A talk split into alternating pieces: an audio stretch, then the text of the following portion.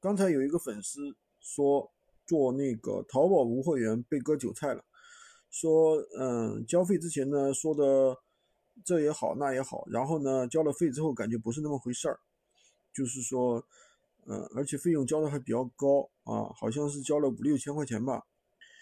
现在呢其实这种情况的话比较常见也比较多。嗯，说个实在话，淘宝无货源和这个拼多多无货源，现在的话都比较难做。为什么呢？因为很简单，淘宝无货源的话，它的淘宝的话，它本身它流量就是付费的。然后呢，其那个拼多多无货源也是一样，它也是进入了一个付费流量的一个一个阶段。如果说你纯粹靠啊不付费去做无货源店铺的话，是比较难做的。为什么呢？你首先肯定是加价出售。对吧？你的价格肯定比别人高，那你要怎么做呢？那比较常见的一种打法就去做店群、海量店铺。所谓的店群就海量店铺，甚至五百个店、几千个店这样去做，利用一点点、一点点的自然流量，因为它现在分给自然流量的自然那个那个免费店铺的自然流量其实非常少、非常小。那你呢就可以去海量的去开店铺，海量的去上产品，一个店铺能上个几千个甚至上万个产品。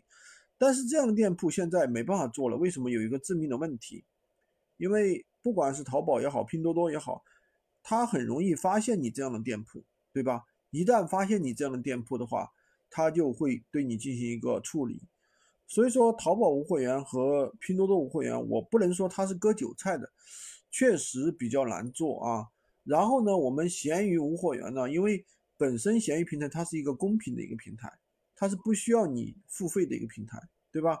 它的流量是免费的，所以说，那么比较适合于小白去起步，对吧？当然了，你如果说真的想看中那个淘宝啊，或者是看看中拼多多，我建议也不要去做纯免费的这种，对吧？做无货源呢，其实当然也可以做，但是呢，就是空间比较小。第二个呢，你要做的话，你要去开推广，你不买推广，真的就就没办法做。